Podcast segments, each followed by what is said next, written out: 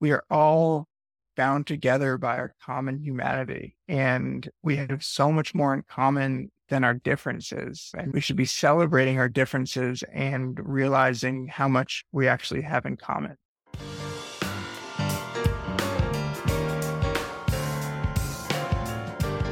What considerations need to be made if patients with congenital heart defects are aligned with the LGBTQ plus community? Welcome to Heart to Heart with Anna. I am Anna Jaworski and your host. I'm also a heart mom to an adult who was born with a single ventricle heart and is 28 years old. That's the reason I'm the host of your program. Today's episode is called LGBTQ plus and the CHD community, and our guest is Dr. Jake Kleinmahon. Dr. Jake Kleinmahon attended medical school and completed his residency in pediatrics at Tulane University School of Medicine. He continued his training at Children's Colorado, completing fellowships in pediatric cardiology and pediatric heart transplant and advanced heart failure.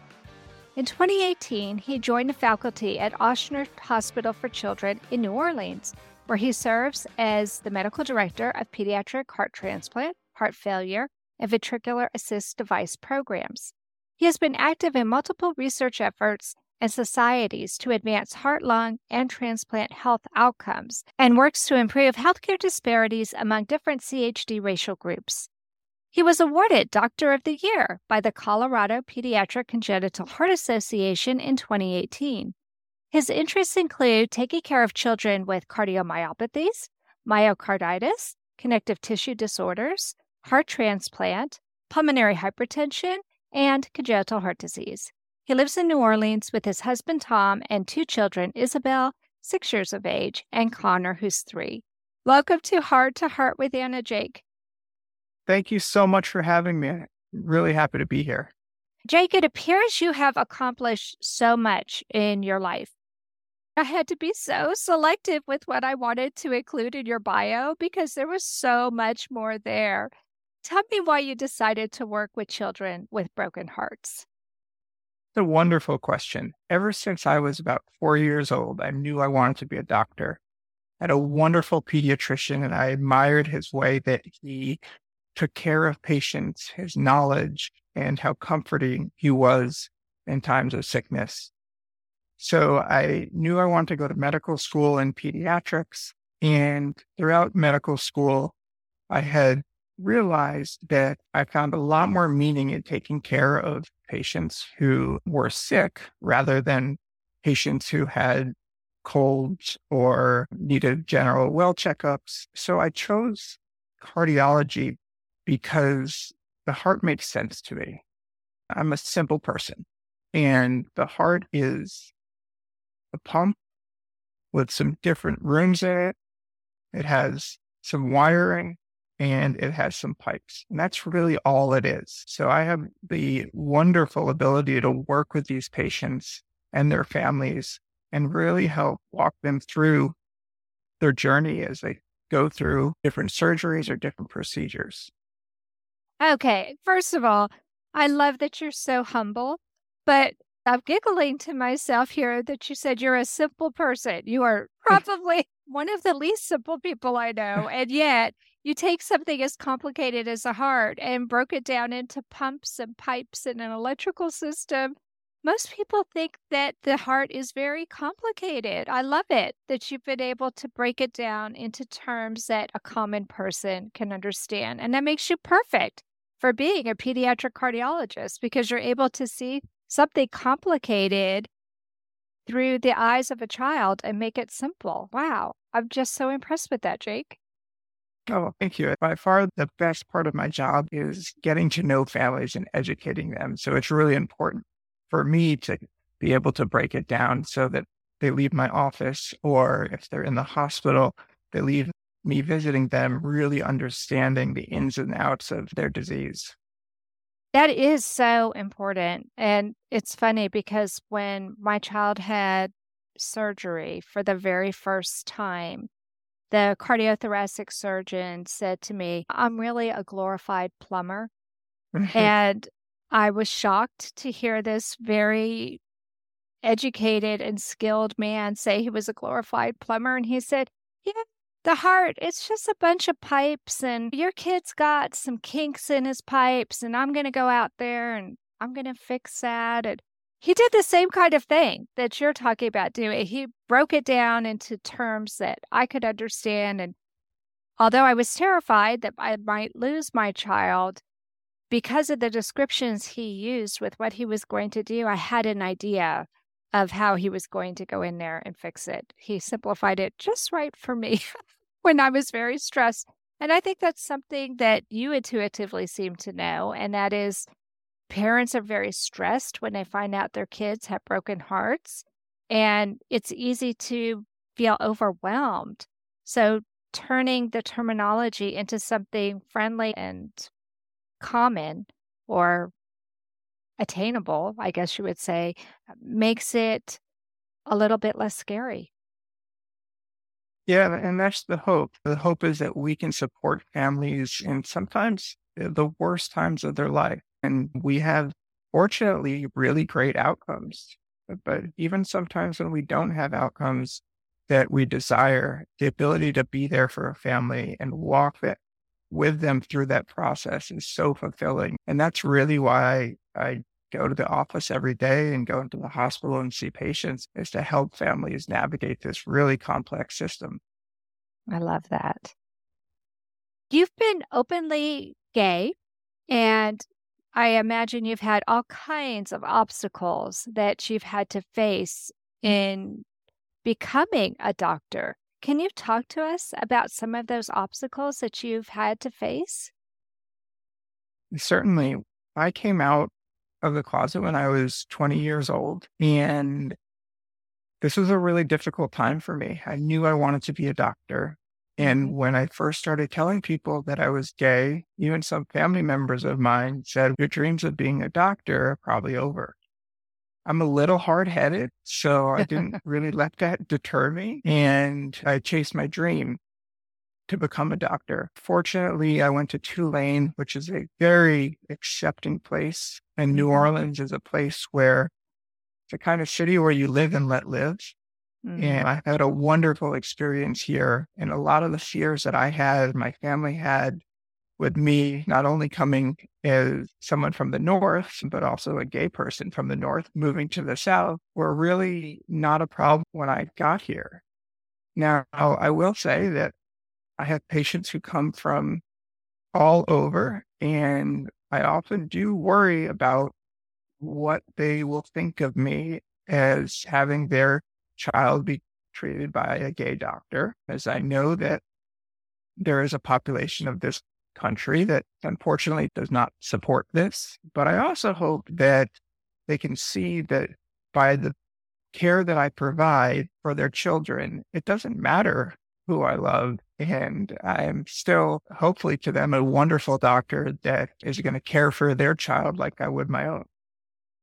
It just makes me sad to think that some people might feel you can't be a doctor because of your sexual preference. That has nothing to do with the care that you provide to other people. Well, and I think one of the reasons why I am openly gay at work and out in public is because I want to change minds and I want people to see that maybe their thoughts of what a gay person does or how a gay person thinks is not really reality. We're just people and we do all the same things that other people do. And hopefully we do it as passionately as anyone else.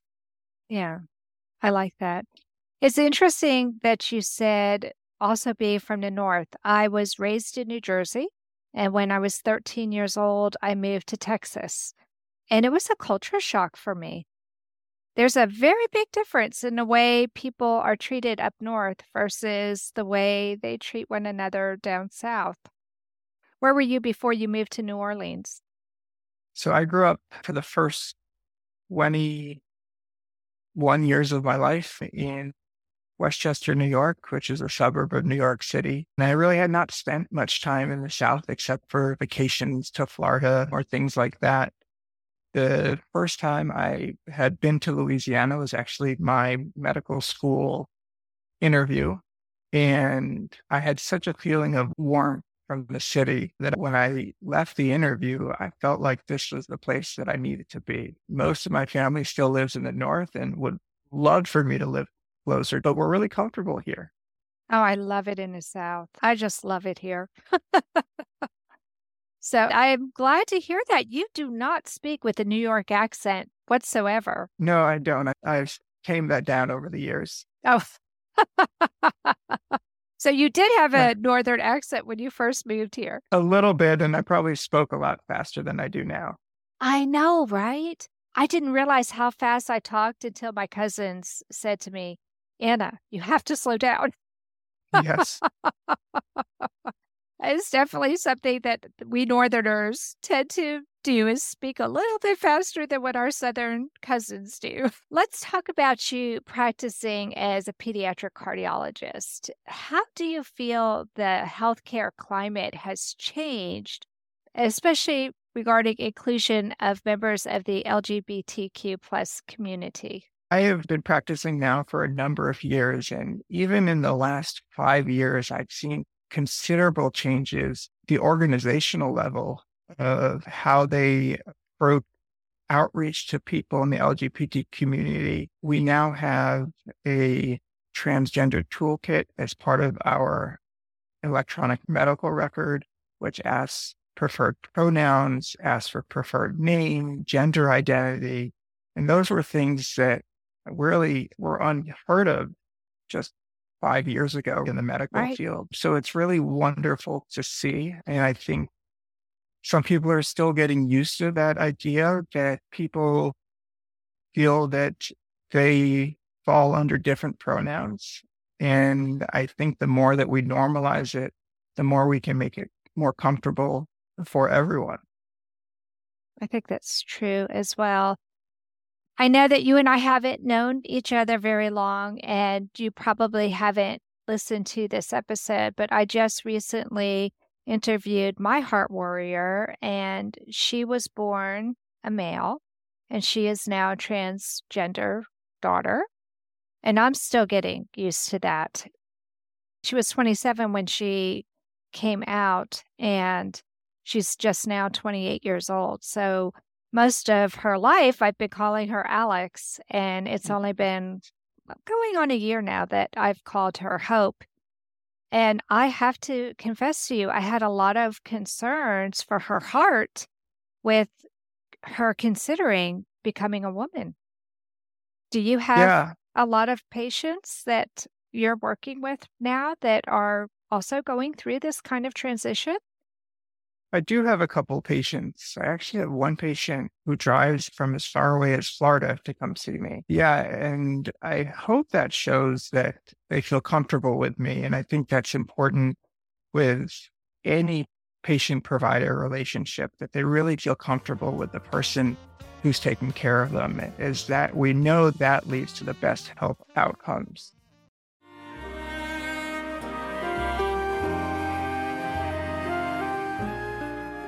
Tonight Forever by the Baby Blue Sound Collective. I think what I love so much about this CD is that some of the songs were inspired by the patients. Many listeners will understand many of the different songs and what they've been inspired by. Our new album will be available on iTunes, Amazon.com, Spotify. I love the fact that the proceeds from this CD are actually going to help those with congenital heart defects. Enjoy the music. Home Tonight Forever.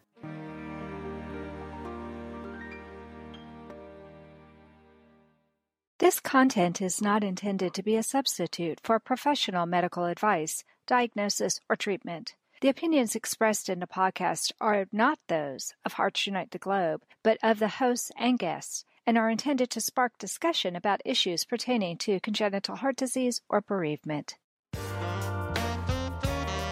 You are listening to Heart to Heart with Anna. If you have a question or comment that you would like addressed on our show, please send an email to Anna Jaworski at anna at hearttoheartwithanna.com. That's Anna at hearttoheartwithanna.com. Now, back to Heart to Heart with Anna. Jake, let's start by talking about the incidence of LGBTQ plus in the CHD community because my child was not the first one that I encountered. I actually have a friend who also has a child who is transgender. And I know that there are several people that I'm friends with whose children are also gay. But I've never seen a study that's been done on this. Do we have any idea what the incidence is in the CHD community?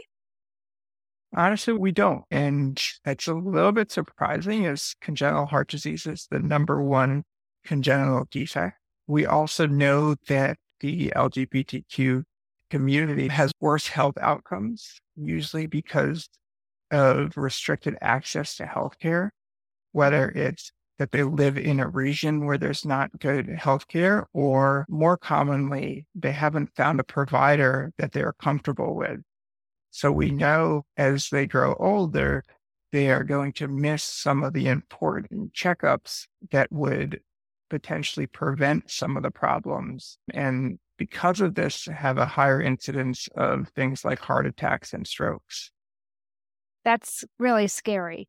I was concerned because when Hope told me that she did want to go through the transition and that would include taking estrogen, I know that hormones can affect the electrical system of the heart. Am I right? Yeah, certainly different hormones play on the way that cells in our body talk to each other. But we also have to remember that people who are born as females, they have estrogen endogenously, just like people who are born as males have more testosterone. So I don't really consider it a significant health risk. Of course, before going through any type of treatment, it's always best to consult your cardiologist and have a risk assessment because there are some considerations. For example, estrogen tends to have a higher rate of clot formation, especially when we talk about the birth control types of estrogen. So while there's not a whole lot of guidance out there in the literature, it is important to talk to the people who know you best, which are usually your doctors that you've had a long time relationship with. I feel really fortunate that Hope has a really good doctor that she's working with. And the doctor was very open with her and said, You're my first patient to go through this transition. Would it be okay with you if we make a case study out of this? And she was very open to that because she wants to help future transgender women not have to have as many questions as we do. I'm sure you can imagine my husband and I, and she as well, have so many questions. So she is offering to help this one physician out to do a case study with her. Have you seen many case studies that have been done on patients who are transgender in the CHD community? I haven't, but I'm very excited to hear that your daughter is willing to put herself out there and help expand the knowledge in the medical community. And that's how we build information and the first thing that we look to as physicians when we don't understand something is what does the research show? And while we may not have large controlled studies on these types of things, I think any type of literature that helps explain the experience and some of the considerations that the team went through during this process is going to help everybody. I think so too. I'm really proud of her that she's doing this. When she was a teenager, she took part in a couple of studies that were done with Boston Children's Hospital regarding Fontaners and neurological considerations. So this isn't mm. the first time that she's worked with somebody who wanted to gain some more information.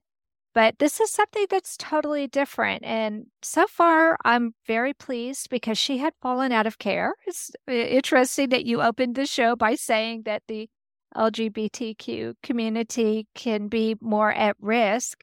She didn't fall out of care because of that. She fell out of care because she went through what so many teenagers and young adults go through, where they have a phase where they just want to be normal and they don't mm. want to have to see their cardiologists every six months or every year. And it took her about five years, but when she decided she wanted to go through this transition, she knew that the only healthy way she could do it was by getting back in care. So that has been a huge blessing to me because I've been doing this podcast for nine years and I've been begging her to get back in care and trying not to nag her too much, but trying to just bring about an awareness of some of these issues that are so important and why you shouldn't fall out of care. But so far, she's been taking estrogen and she seems to be doing very well. She hasn't had any negative reactions to it. What other kinds of considerations do you think need to be made for people who are going through some kind of transition?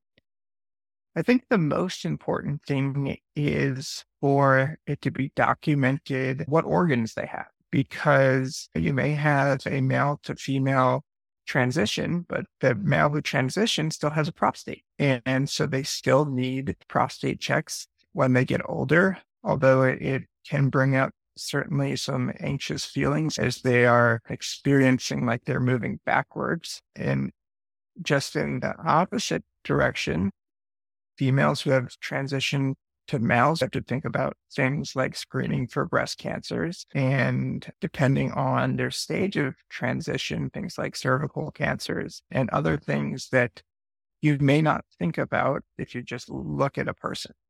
Yeah. I hadn't really given that much thought. So that's interesting that you say that. And we're so blessed right now, aren't we? That so many of our heart warriors are growing up to be 30, 40, 50, and starting to have some of those considerations. Just 20 or 30 years ago, so many of our kids didn't make it to their later decades.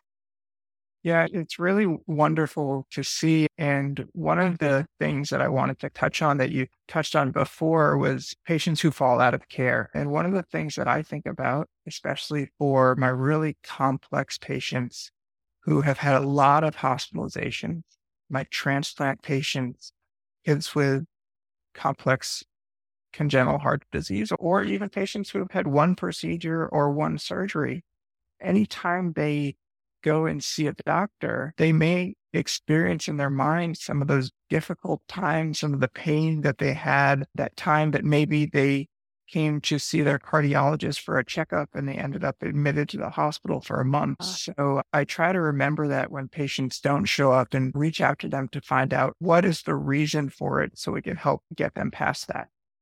Oh, that's so good that you're aware of that because I do think so many of our heart warriors are dealing with post traumatic stress. And when they're very little, they may not even have the vocabulary to understand or be able to express the anxiety or the stress that they're feeling. But they just know when they go to that building or when they go in a room and they smell a particular smell that it can trigger it. Yeah, certainly. I never pay attention to the vital signs that are done right as a patient walks into the building. I always repeat them myself if they're abnormal because patients are often scared. And it's even that more important for the LGBTQ community to know that they're going to go to an office where they don't have to fear about being accepted or being mm-hmm. treated differently because of their sexual orientation or their gender identity. Yeah, that's important. And that you will be respectful of them and use the right pronouns. I know for my daughter, it's been a challenge for her. So she wore a pin that said she, her. She wears it to work. And she hopes that will help people because most of the people who have known her have known her with the male pronouns. So she knows that they may make mistakes and she hopes that the pin will help to remind them what she prefers to go by. That's wonderful. One of the things that I've done is in my email signature, for example, it has mm-hmm. my preferred pronouns, which are that. the the expected pronouns, as one would expect. But the more we normalize it, doesn't make it so hard for people that have different pronouns for them to put themselves out there and not be afraid to tell people the pronouns that they prefer. And I have a patient who has a difficult time understanding why people need different pronouns. And the way that I think about it is you may not understand why someone else needs different pronouns and you may not even agree with it. But in our heart as humans, really we should just be respectful of anybody. So this choice does not affect you. And if it makes someone else happier, improves their mental health, we should be compassionate about that. I agree 100%. So I hate to ask this question because my kid could be in this position someday. She's a Fontaner, and mm-hmm. there's a possibility that someday she may need a heart transplant. Can you tell me if there is any bias against people who are in the LGBTQ community when it comes to transplant?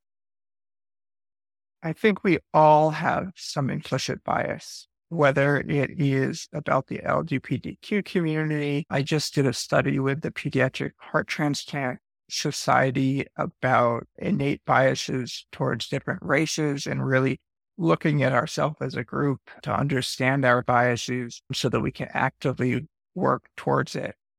Now, I would be incredibly upset as someone who's a director of a heart transplant program to think that the ability for someone to get listed for a heart transplant is at all relevant to their sexual orientation or their gender identity. And really, the part of the workup for a heart transplant is to make sure that the healthcare team, the social support is all there to make sure that this is successful for that patient. So we don't have numbers on this, but I would be really incredibly devastated if I were to hear that someone was denied an organ or being on the wait list because of gender identity or sexual orientation.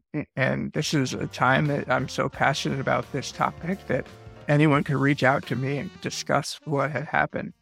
Anna Jaworski has several books to empower the congenital heart defect or CHD community. These books can be found at Amazon.com or at her website, www.babyheartspress.com. Her bestseller is The Heart of a Mother, an anthology of stories written by women for women in the CHD community. Anna's other books, My Brother Needs an Operation, The Heart of a Father, and Hypoplastic Left Heart Syndrome, a handbook for parents, will help you understand that you are not alone.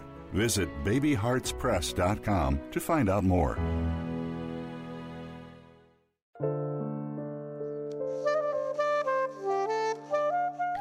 Heart to Heart with Anna is a presentation of Hearts Unite the Globe and is part of the Hug Podcast Network.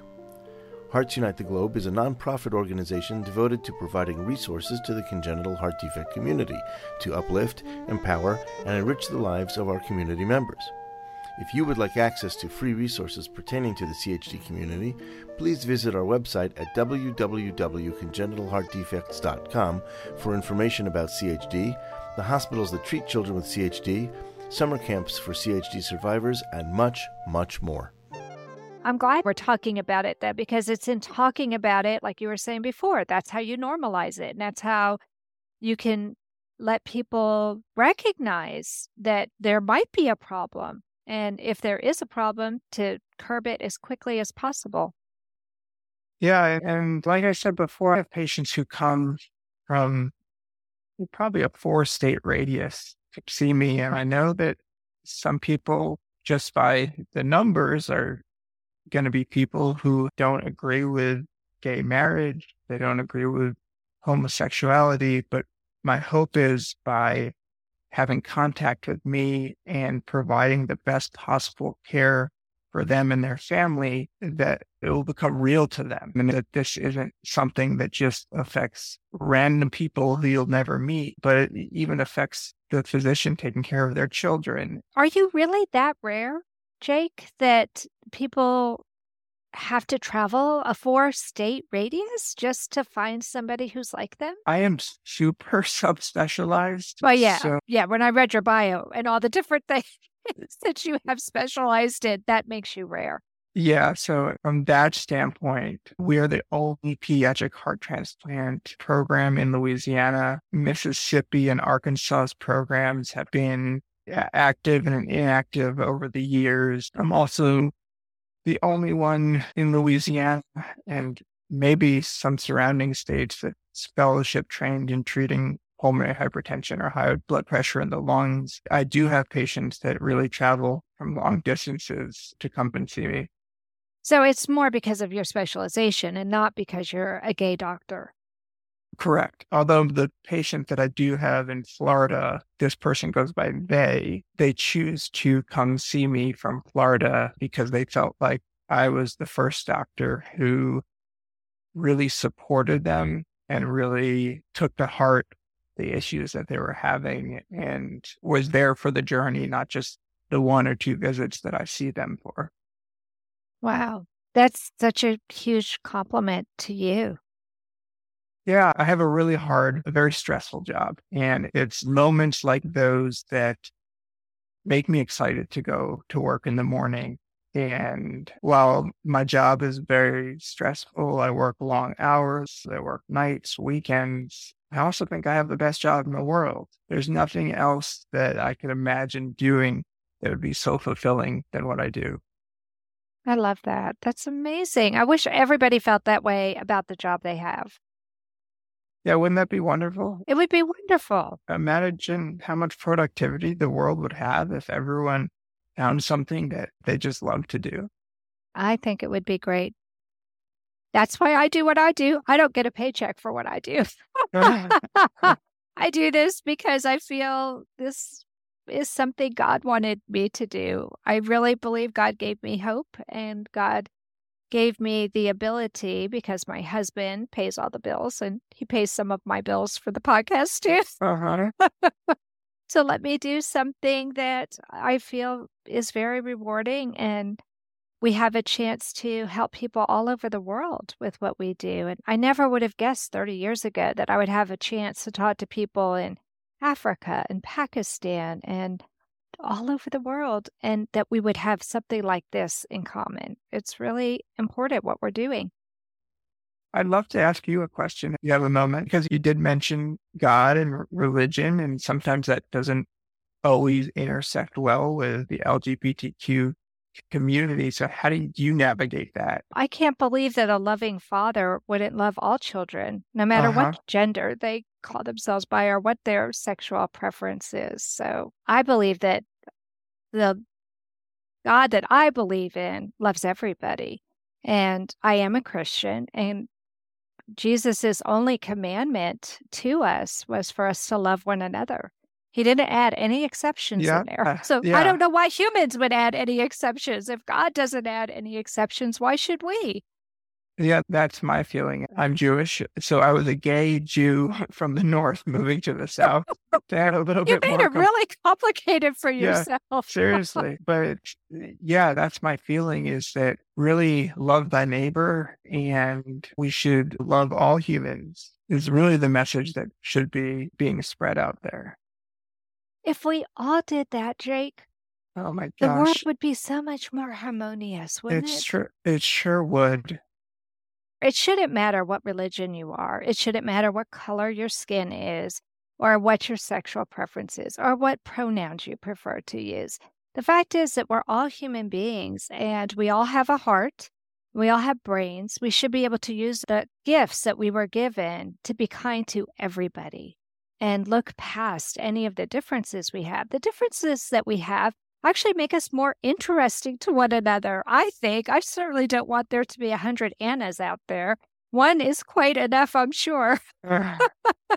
yeah, Tulane had a wonderful medical school chaplain, Father Don. He was an Episcopal priest, and he was kind of a rock for me during my time during medical school. And I remember him giving a lecture on ethics. And the one line that I have always remembered is nothing human is foreign to me. Just suggested that we're all bound together by our common humanity. And we have so much more in common than our differences. And we should be celebrating our differences and realizing how much we actually have in common. I love that. That's perfect. Exactly. And here we are during Heart Month, I would like to think that all of us would use our hearts to help one another and to be kind to one another and look past the differences and celebrate those differences, like you said, and just embrace our humanity. That's what will make us all happier. And mental health is a big topic right now. It seems to be a big issue in so many different communities, even in the heart community. And I think that one of the ways we can improve our mental health is just by being kind to one another. Absolutely. For my kids, I actually told them two nights ago there are three things I want for them. I want them to be happy, I want them to be healthy, and I want them to be kind. Everything else is a tier below, is not as important. But if we can accomplish those three things, then I think I've done my job as a parent. I love it. Well, let's talk about barriers in this segment because I think the first step in breaking barriers for any minority group is to actually get people to talk about those topics and stop making things taboo. So, what advice do you have for teenagers or parents of teenagers who are addressing the LGBTQ topic for the very first time? That's a great question. And I think back to when I came out and I had very few people that I knew could mentor me through that process. Fortunately, that was now 17 years ago, and times have changed. And I think it's important for people to find someone out there who can mentor them, who can help give them guidance, both parents and children. And there are sites out there that are helpful, such as the Trevor project. That's a great project that basically was a group of stories that was put together into a book called It Gets Better. And it was from people like me and other people telling their stories about their journey through coming out and to where they are now. And it helps teenagers to see that it does get better. And unfortunately, high schools can be a wonderful place, but they can also be a really difficult place for teenagers. So Absolutely. those teenagers who are struggling that don't always have the most supportive system, I always remind them that this is just a period of time in their life. And then the good thing about high school, if it's not working well for you, is that you don't stay in high school for the rest of your life. So I think looking forward to the future, getting involved in the community. One of the ways that we interact with our community is through sports. And many hmm. cities have LGBTQ plus sports leagues for older young adults, which is where actually we've met a lot of our friends playing sports and connecting with them. And it's really not about the sport. It's not about your ability. It's about getting together with people in a healthy manner who are like you and interacting and feeling comfortable. I'm a Toastmaster, which I told you before we started the program, and we even have an LGBTQ Toastmasters group in Austin, Texas. And I'm glad to see that they have that opportunity where they can share stories with one another and they know that everybody who's listening to them gets it and is supportive of them. I think we yeah. need more opportunities like that for the LGBTQ community to find extracurricular activities where they can be with like minded people. Yes, it's very important. I get very saddened when I see school districts cutting programs like gay straight alliances or similar programs because it sends a message to kids who already have a higher risk of struggles with mental health that the group that they've been relying on is not important to the people who run the school or are not uh, supported by them. And I think that really does a lot of harm for these kids. Fortunately, there are community groups out there that young adults and people of the LGBTQ community can turn to for community events as well. That is very helpful. What advice do you have for members of the LGBTQ and CHD community when it comes to putting together their own unique healthcare team? So, while it can be really difficult to put yourself out there, especially if you're newer to the process of coming out, which to me is a continuous process because it's not just like one day you say, I want to transition to be a woman, or one day you say, I'm gay, and that's the end of it. Really, every person you meet, you have to navigate is this a safe space? Am I going to be welcome here? And hopefully, with the medical community, you don't have to worry about that. But I also don't live in a bubble, and I do realize that there are probably physicians out there that may not agree with people of the LGBTQ community and their needs. So I think it's important to be upfront in the beginning and discuss things like sexual orientation and gender identity with your provider. You can only have good outcomes if you have good teamwork. And right. on a team, it's not the physician, it's not the patient, it's not the mom or the dad or the two moms or two dads. It's everybody who makes the team and everybody is just as important. So if you get to seeing a provider that you feel like really is not supporting you and your goals, find someone who does.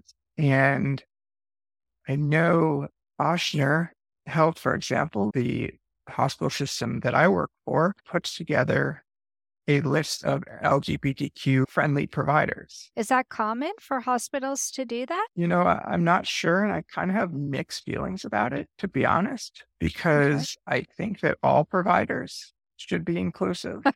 I agree. But it does take away that fear that they're going to make an appointment with a provider who is not going to be supportive. So I think sure. in that respect, it is helpful. I always stress to my patients and families that healthcare is a team sport. And everybody on yeah. the team needs to be on the same page. And if you feel like your team is not listening to you or understanding who you are or where you want to go in life, fortunately, there are alternatives. I think that, especially 28 years ago when I was first entering the CHD community, there were so few providers anyway that most of us didn't really feel that we had an option you were given a certain cardiologist for your child, and that was pretty much it, unless they left and went to a different hospital. But now things are very different, and you can shop around. You can interview several doctors until you find one that you feel comfortable with.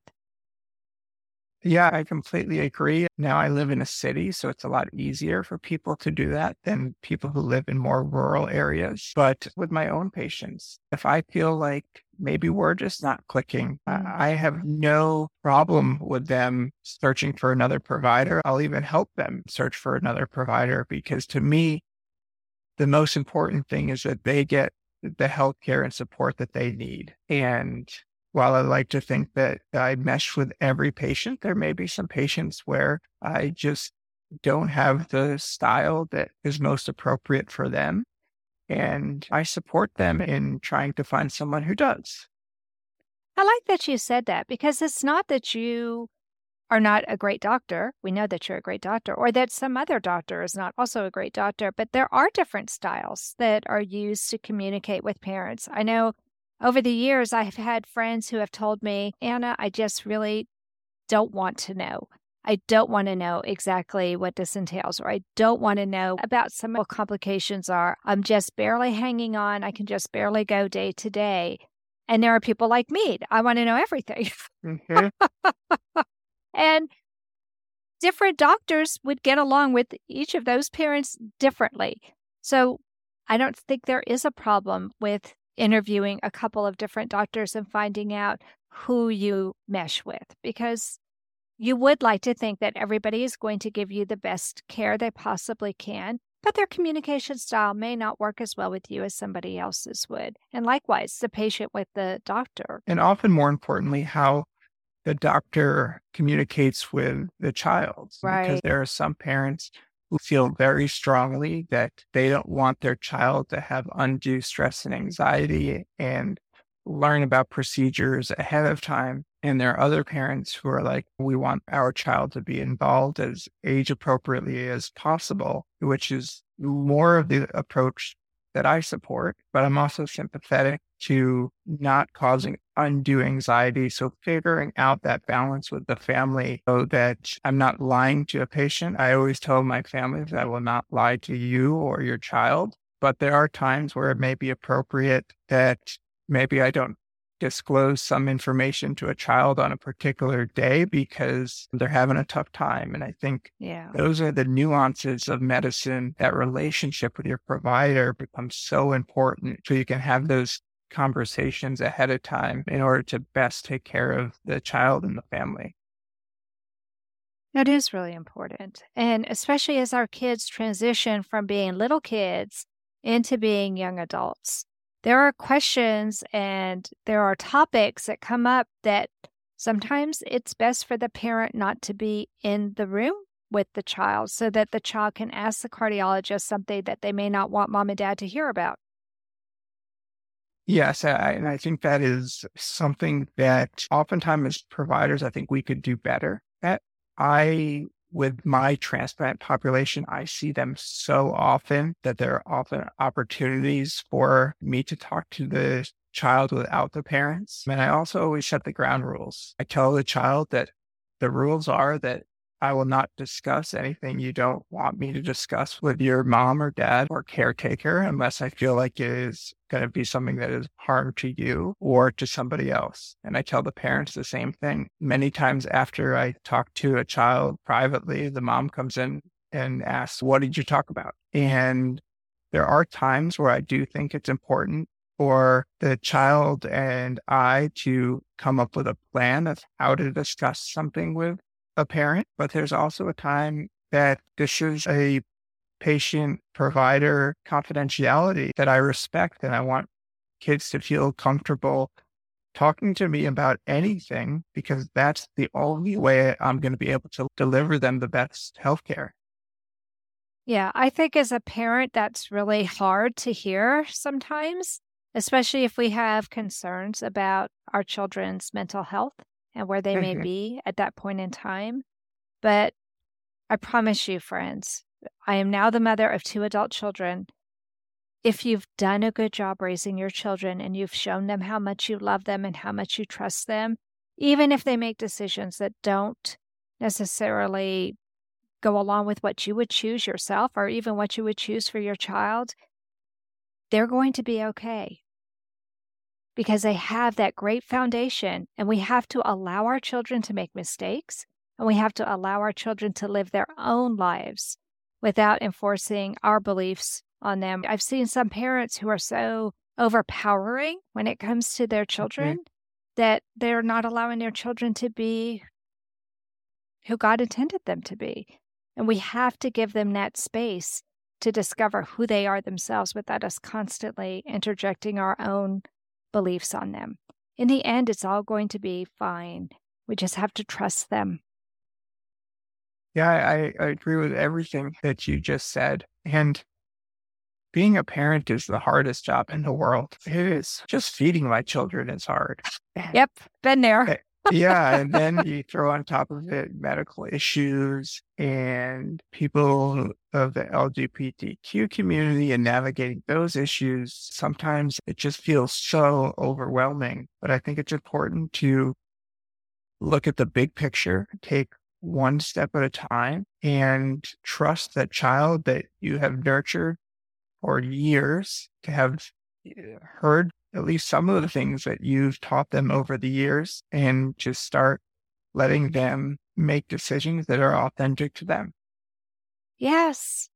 That is one of the things as a parent I wanted to instill in my children was I wanted them to be true to themselves because you can't be true to anyone else if you can't be true to yourself.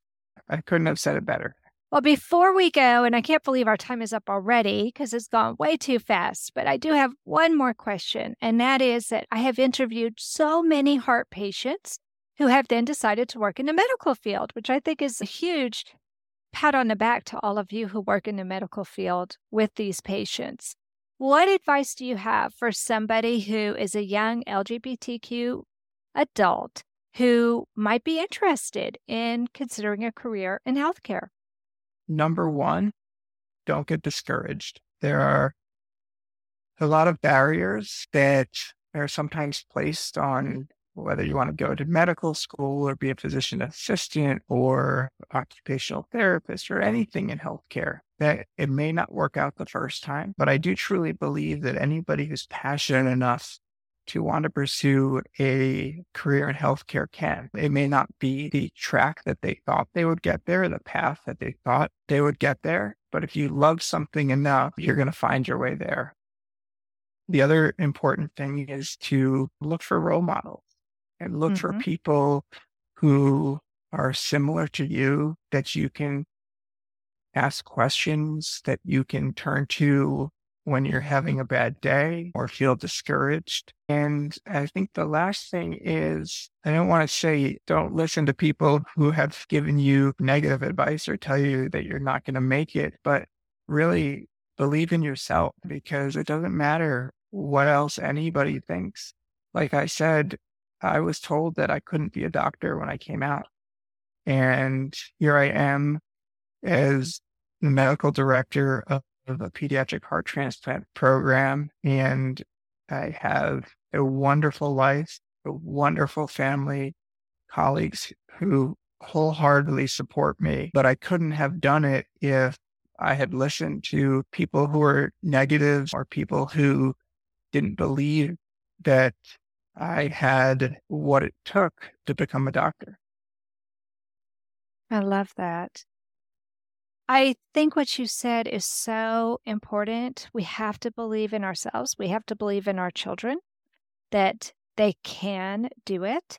And you know what? Sometimes our kids are going to have problems, maybe because of their heart condition. It maybe will take them longer to get their medical degree because they've had to have a valve replacement or they've had to have some kind of rehab for having some kind of procedure. Things like that happen in our community. Unfortunately, congenital heart defects are a lifelong condition. We parents would love to think that they could get one surgery or two or three and then they're done. And so many times, friends and relatives will say, Oh, now that your child has had two or three or four surgeries, you're done. And there are so many times we want to say yes, but but those of us who are educated know you can't say yes to that.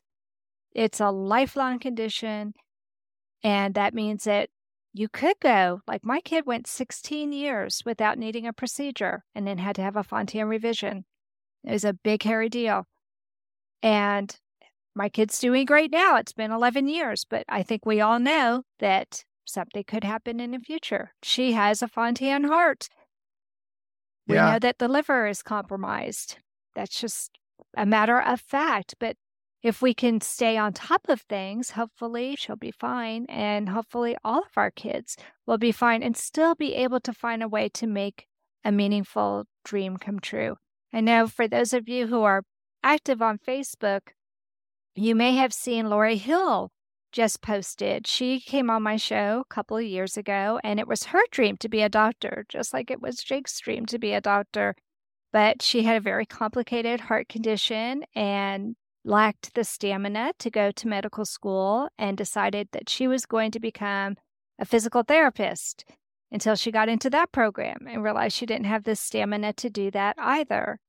Well, Lori just recently received a heart transplant and she just posted on Facebook just this week that she has been accepted into a medical program with Baylor. And I'm so excited for her because, yes, she's been through a lot more than probably most medical residents have to go through, but she is going to be an excellent doctor. And I'm just so excited for her that she's going to have this opportunity thanks to a donor heart.